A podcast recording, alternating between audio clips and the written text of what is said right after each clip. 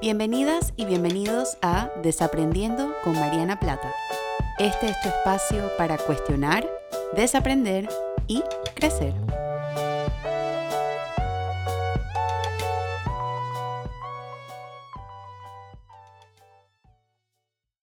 Hola a todas y a todos y bienvenidos a un nuevo episodio de Desaprendiendo. Yo soy Mariana y como siempre estoy súper contenta y honrada de estar compartiendo contigo una semana más en este espacio que es un poco para cuestionar, desaprender y crecer, como lo dice el lema.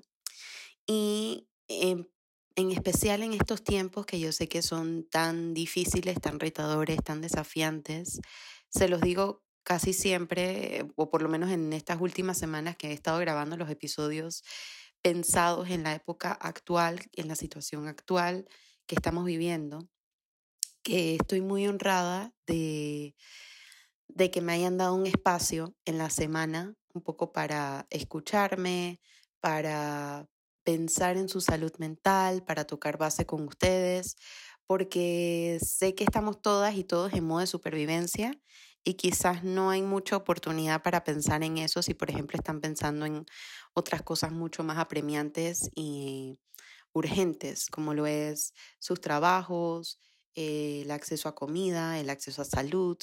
Entonces, que me estén dando este espacito para pensar y, un poco este, tocar base emocionalmente, me, me siento muy agradecida por eso. Y en esta semana estuve, como siempre, pensando qué puedo ofrecer, o sea, qué puedo como dar en este momento que es algo que la gente podría necesitar. Y algo que yo he estado como notando mucho, quizás en redes sociales, en conversaciones con otras personas, es una frasecita que escuché por ahí sobre cómo maximizar nuestro tiempo en cuarentena o cómo sacarle provecho a nuestro tiempo en cuarentena. Y por más de que eso es importante para quienes pueden y quieren hacer eso, yo creo que también es importante eh, recordar que estamos viviendo en una pandemia ahorita mismo y que sobrevivir es suficiente.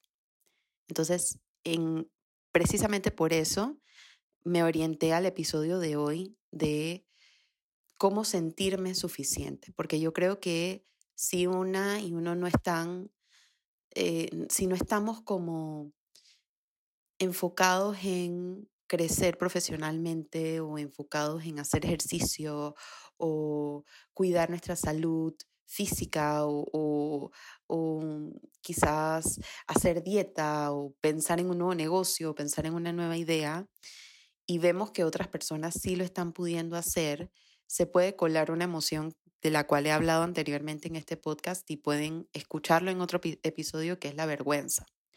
Y cuando la vergüenza se cuela en nuestras vidas, nos sentimos como que no somos suficientes, como algo estamos haciendo mal.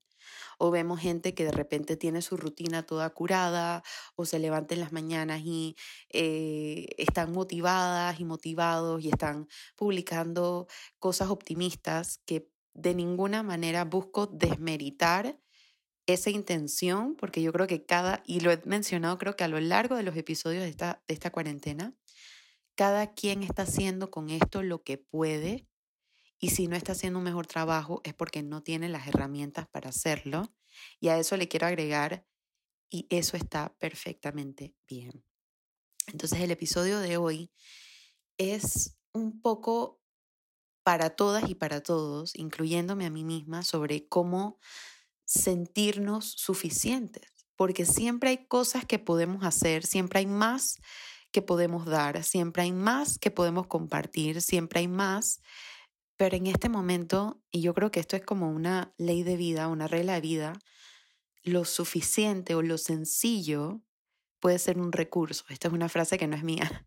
Em, me la dijo mi terapeuta casualmente en una de mis últimas sesiones donde estábamos hablando sobre las necesidades básicas que tenemos ahora mismo. Amor, afecto, calor, salud, eh, comida, seguridad.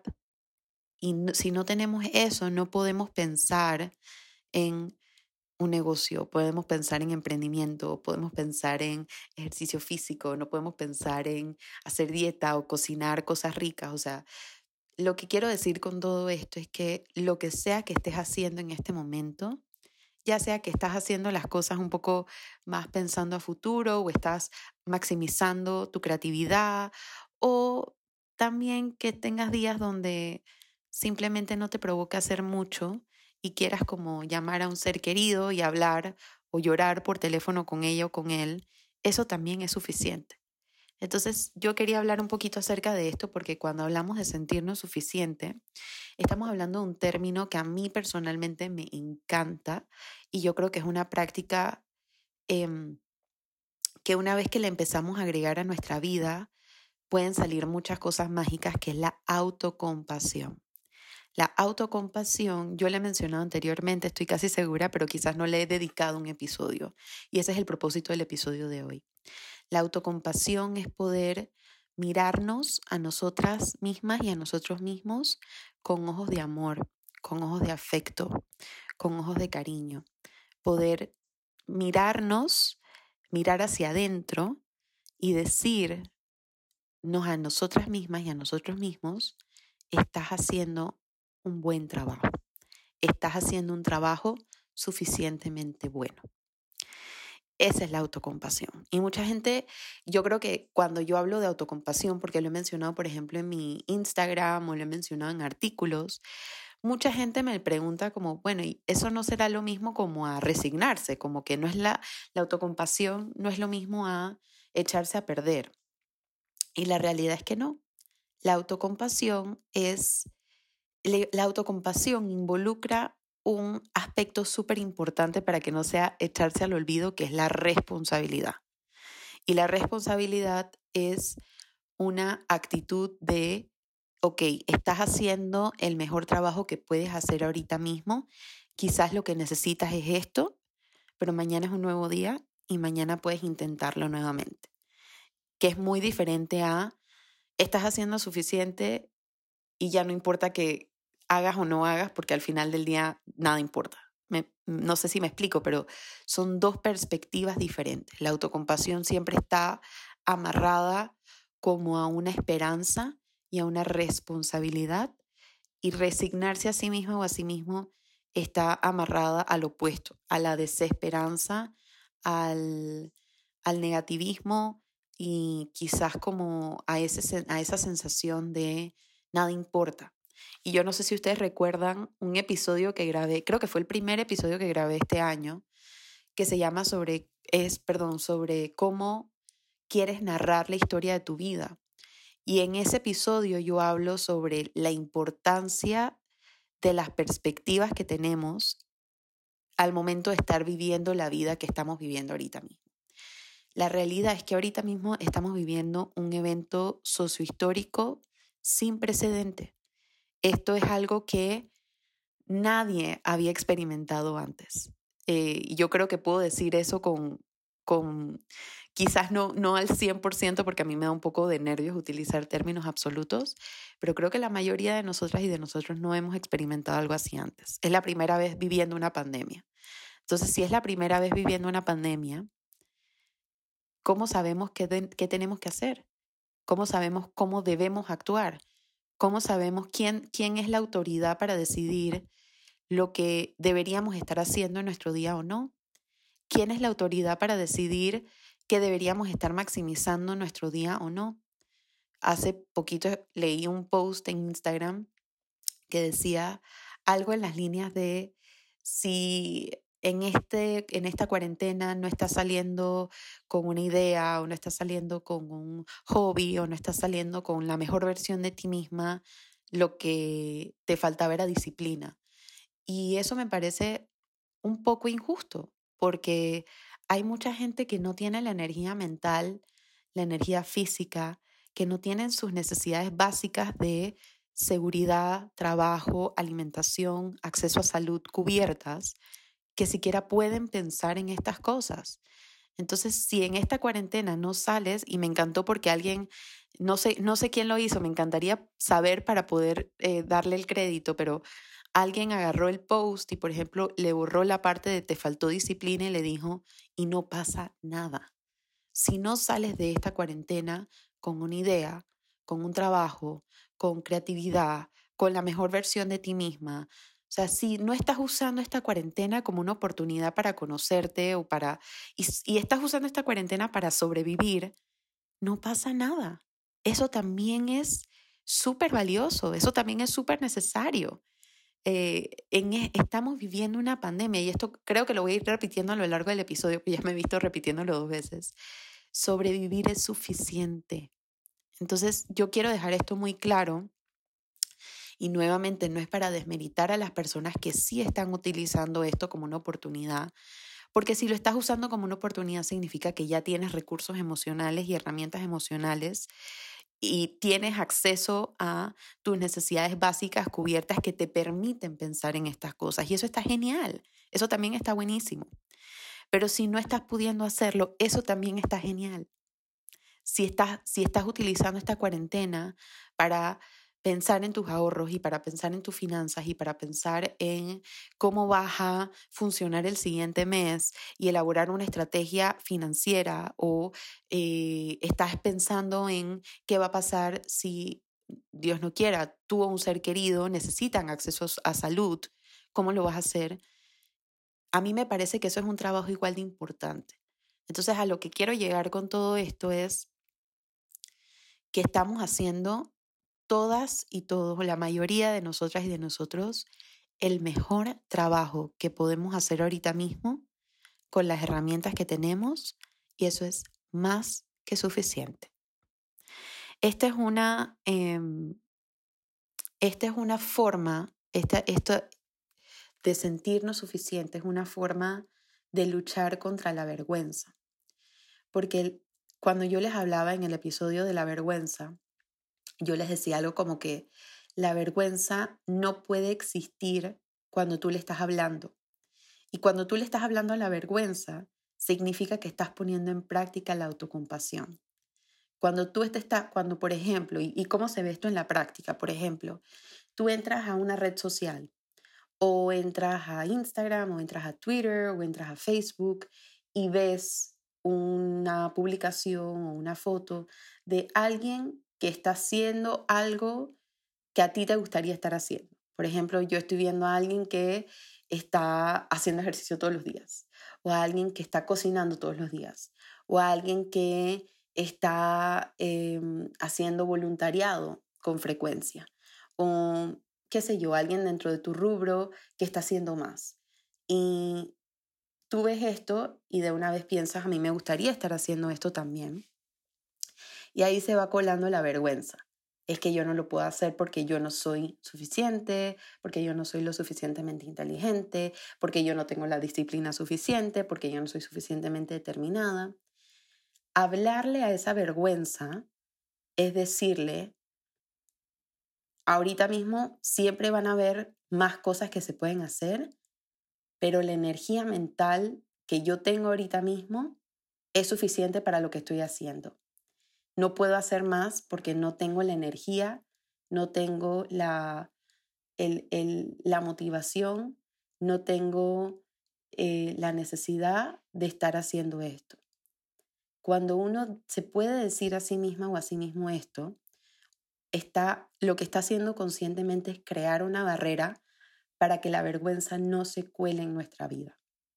Y cuando hacemos eso, nos permitimos mirarnos y tratarnos con muchísimo cariño.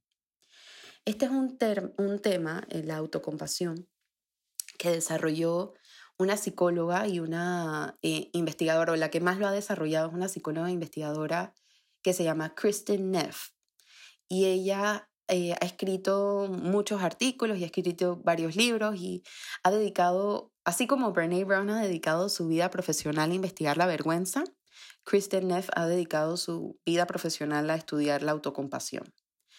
Y dentro de todas las cosas que ella ha investigado, ella em, ha identificado cinco cosas que nosotros podemos hacer para poner en práctica la autocompasión. Y esto es muy, em, esto es muy, muy, muy mariana, por así decirlo, porque ustedes saben que a mí no me gusta como hablar de estas cosas y decirles, hay que hacer esto y hay que hacer esto, sin darles como herramientas de cómo lo podemos hacer. Entonces, yo siempre me apoyo eh, de personas que ya han investigado el tema y que ya han escrito acerca del tema para traerles como estos conceptos no solamente prácticos, sino basados en evidencia de lo que podemos hacer para empezar a sentirnos suficientes.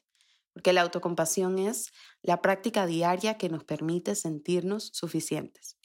Entonces, Kristen Neff dice que, por ejemplo, ella menciona cinco cosas, o, o, yo lo he resumido como en cinco cosas de lo que he leído acerca de ella, que podemos hacer para empezar a practicar la autocompasión. Lo primero que ella dice es practicar la gratitud. Yo estoy consciente que ahorita mismo muchas y muchos de nosotros estamos enfrentando muchas pérdidas.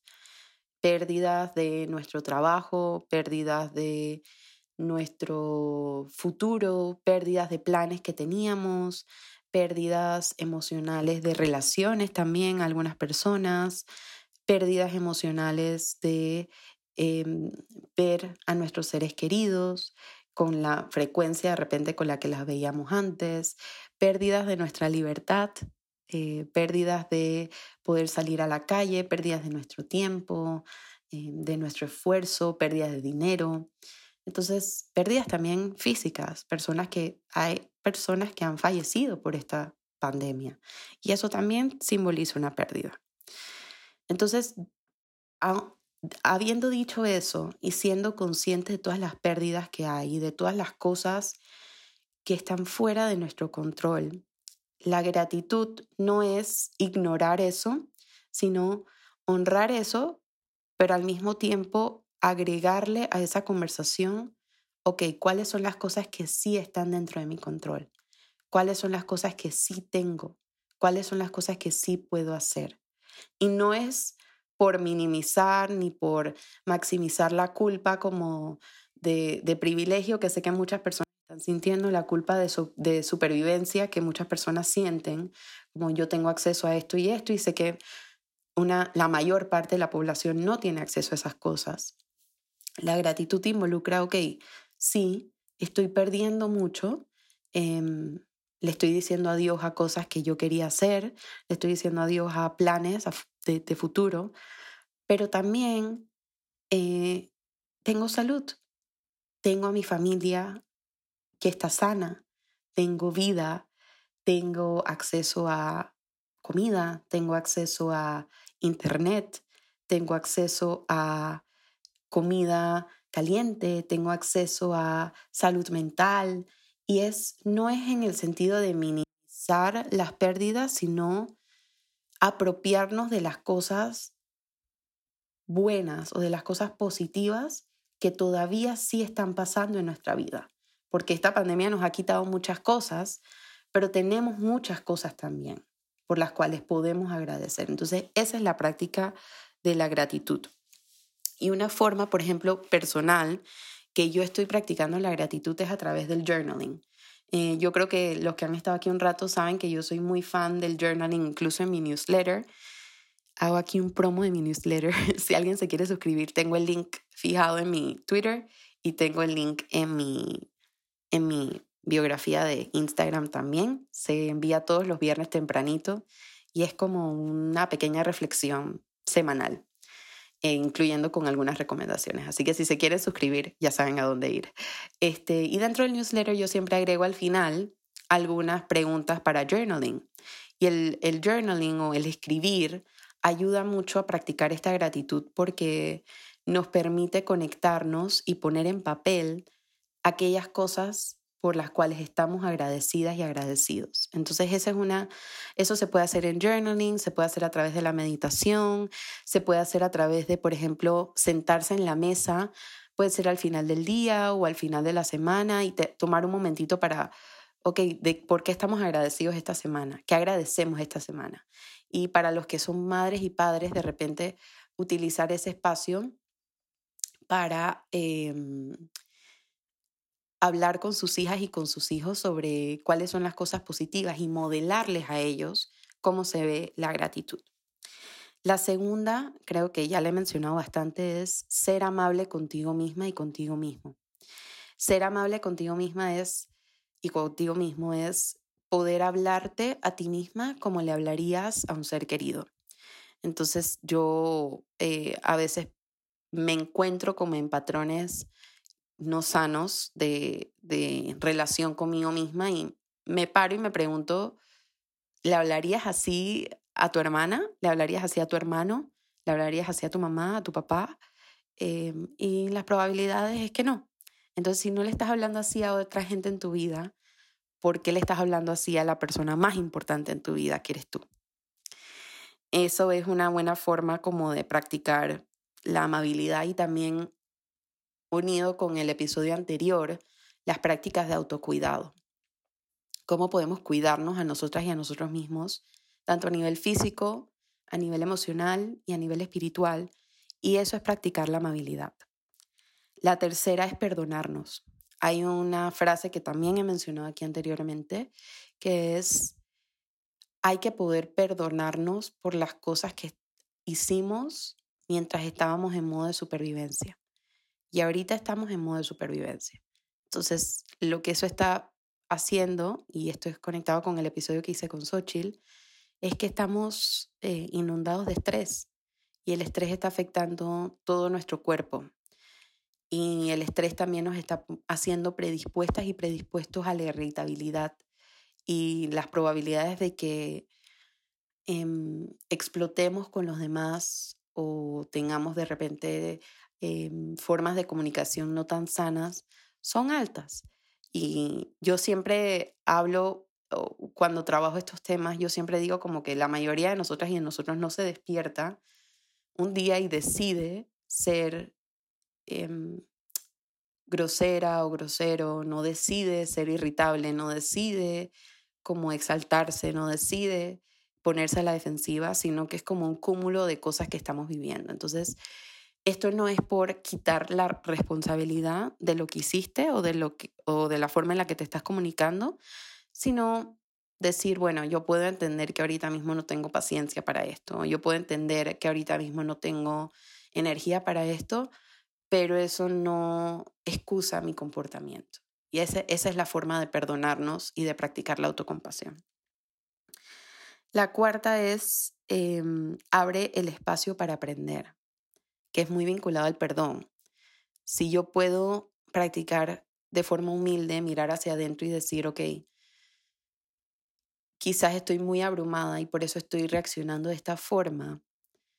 La segunda parte es qué me está, qué me está abrumando ahorita mismo y cómo puedo canalizar mi estrés de forma que no lo termino actuando en las demás personas. Y eso involucra una autocuriosidad y, una, y un viaje interno al mundo interno como para curiosear y, pensar acerca de ti. Y con esta práctica puedes aprender más de ti, puedes aprender más de lo que necesitas, de la forma como te estás comunicando y también de lo que le estás devolviendo al mundo y de lo que estás recibiendo. Y la última es date un break, date un descanso, date un alivio. Y esto es full, estás haciendo lo mejor que estás pudiendo hacer en este momento. Si no estás haciendo mejor trabajo, y mejor lo pongo entre comillas porque mi siguiente pregunta es, ¿qué sería un mejor trabajo? ¿Cómo se ve un mejor trabajo? Es porque no estás pudiendo. Y si no estás pudiendo es por algo. Es por, por, porque no tienes energía, porque no te provoca, porque no tienes tus necesidades básicas satisfechas. Entonces, no te penalices por eso. Date un, date un alivio. Estás haciendo suficiente.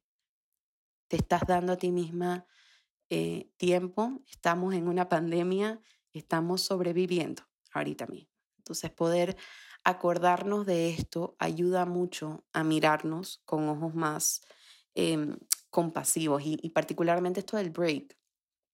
Yo he hablado anteriormente que el descanso es como una forma de rebeldía para la sociedad, porque la sociedad le gusta vernos produciendo todo el tiempo y le gusta vernos este, desgastadas y desgastados todo el tiempo. Entonces, que tú descanses o que no te penalices o que te digas eres suficiente, no estás cayendo en la mediocridad, estás sobreviviendo ahorita mismo, ¿sí?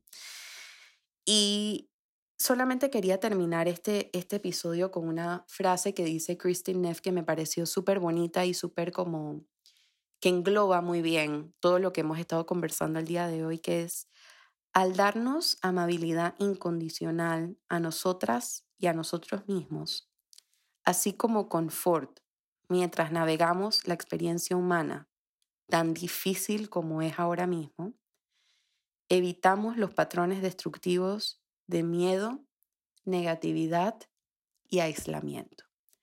Y esas son tres cosas que yo creo que es importante desafiar conscientemente. No es no sentirlas, no es no sentir miedo, no es no sentirnos desesperanzados, no es no sentirnos aislados, es ahora que sé que me estoy sintiendo así, ¿qué puedo hacer para sentirme un poco mejor? Incluso ven que el uso de palabras que yo utilizo no es mejor, sino un poco mejor. Y eso es suficiente. Espero que este episodio te haya gustado, espero que te haya servido. Estoy muy receptiva a escucharlas y escucharlos de lo que quieren escuchar, valga la redundancia, en este episodio o en este podcast, eh, porque quiero poder dar este espacio basado en las necesidades de ustedes. Entonces, como siempre, les, les recuerdo que me pueden hacer llegar sus comentarios, sus dudas, sus preguntas, sus sugerencias a través de mis cuentas. Estoy en Twitter y en Instagram y Facebook como arroba Mariana PSY y estoy en, mi correo personal que también me pueden contactar por ahí, info arroba marianaplata.com. Recuerda que esto no reemplaza la psicoterapia. Si has descubierto que hay cosas en este episodio que de repente te gustaría explorar a mayor profundidad o te gustaría saber un poco más, te invito a que toques base con algún profesional de salud mental para que pueda darte ese espacio curado y, especializado para ti.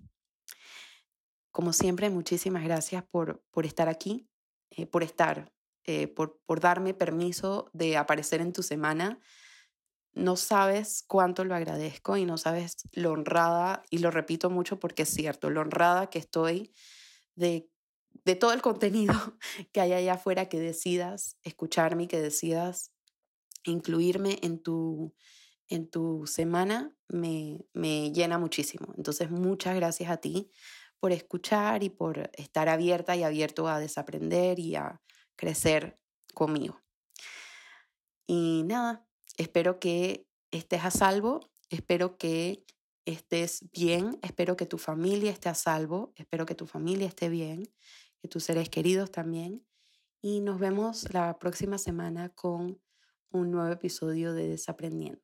Te mando un fuerte abrazo y espero que tengas una buena semana, una semana tranquila. Chao.